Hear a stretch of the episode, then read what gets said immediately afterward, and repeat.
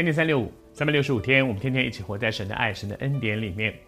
还是要提醒您，打开圣经。我们现在读到创世纪第二十四章，在这章圣经里面哈，其实，在前后几章，我觉得是圣经里面最完整的讲到有关于怎么样去面对另外一半的追寻。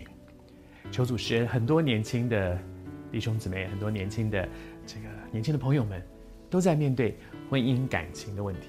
怎么样去找到一个你生命当中最合适你的人呢？其实，在圣经里面有很多很宝贵的教导。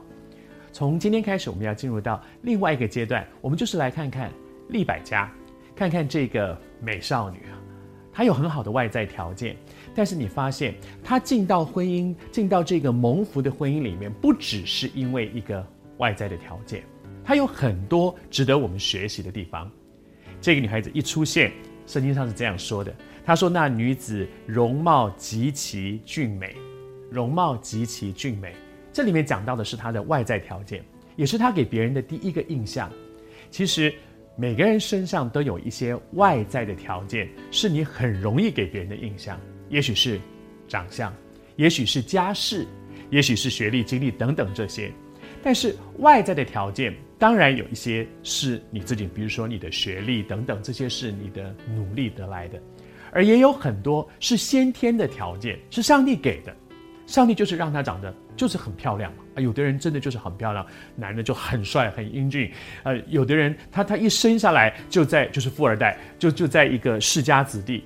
啊，每个人的情况不太一样，珍惜上帝给你的很多很好的条件，但是我们也。必须承认，这些外在的条件会过去的。我年轻的时候啊，喜欢看小说。我是念中文系的，那我们中文系的人喜欢看小说啦，喜欢写文章啦，常常都活着蛮蛮不实际的。我记得我我二十几岁的时候，我一直在想，我将来如果结婚，我一定要娶一个女生，我要一定要长头发。那时候看很多小说，那些女主角都是那种头发长长的，然后看很多电影。啊，那些女孩子在那个沙滩上跑，头发都会飘起来。我想啊，我将来一定要娶这样。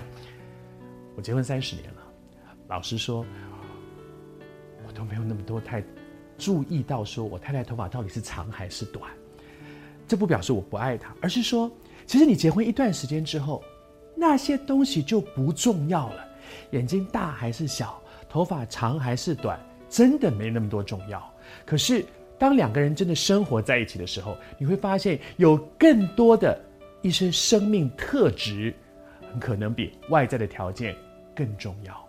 而那些是我们可以自己去努力，去为自己的人生负责任的。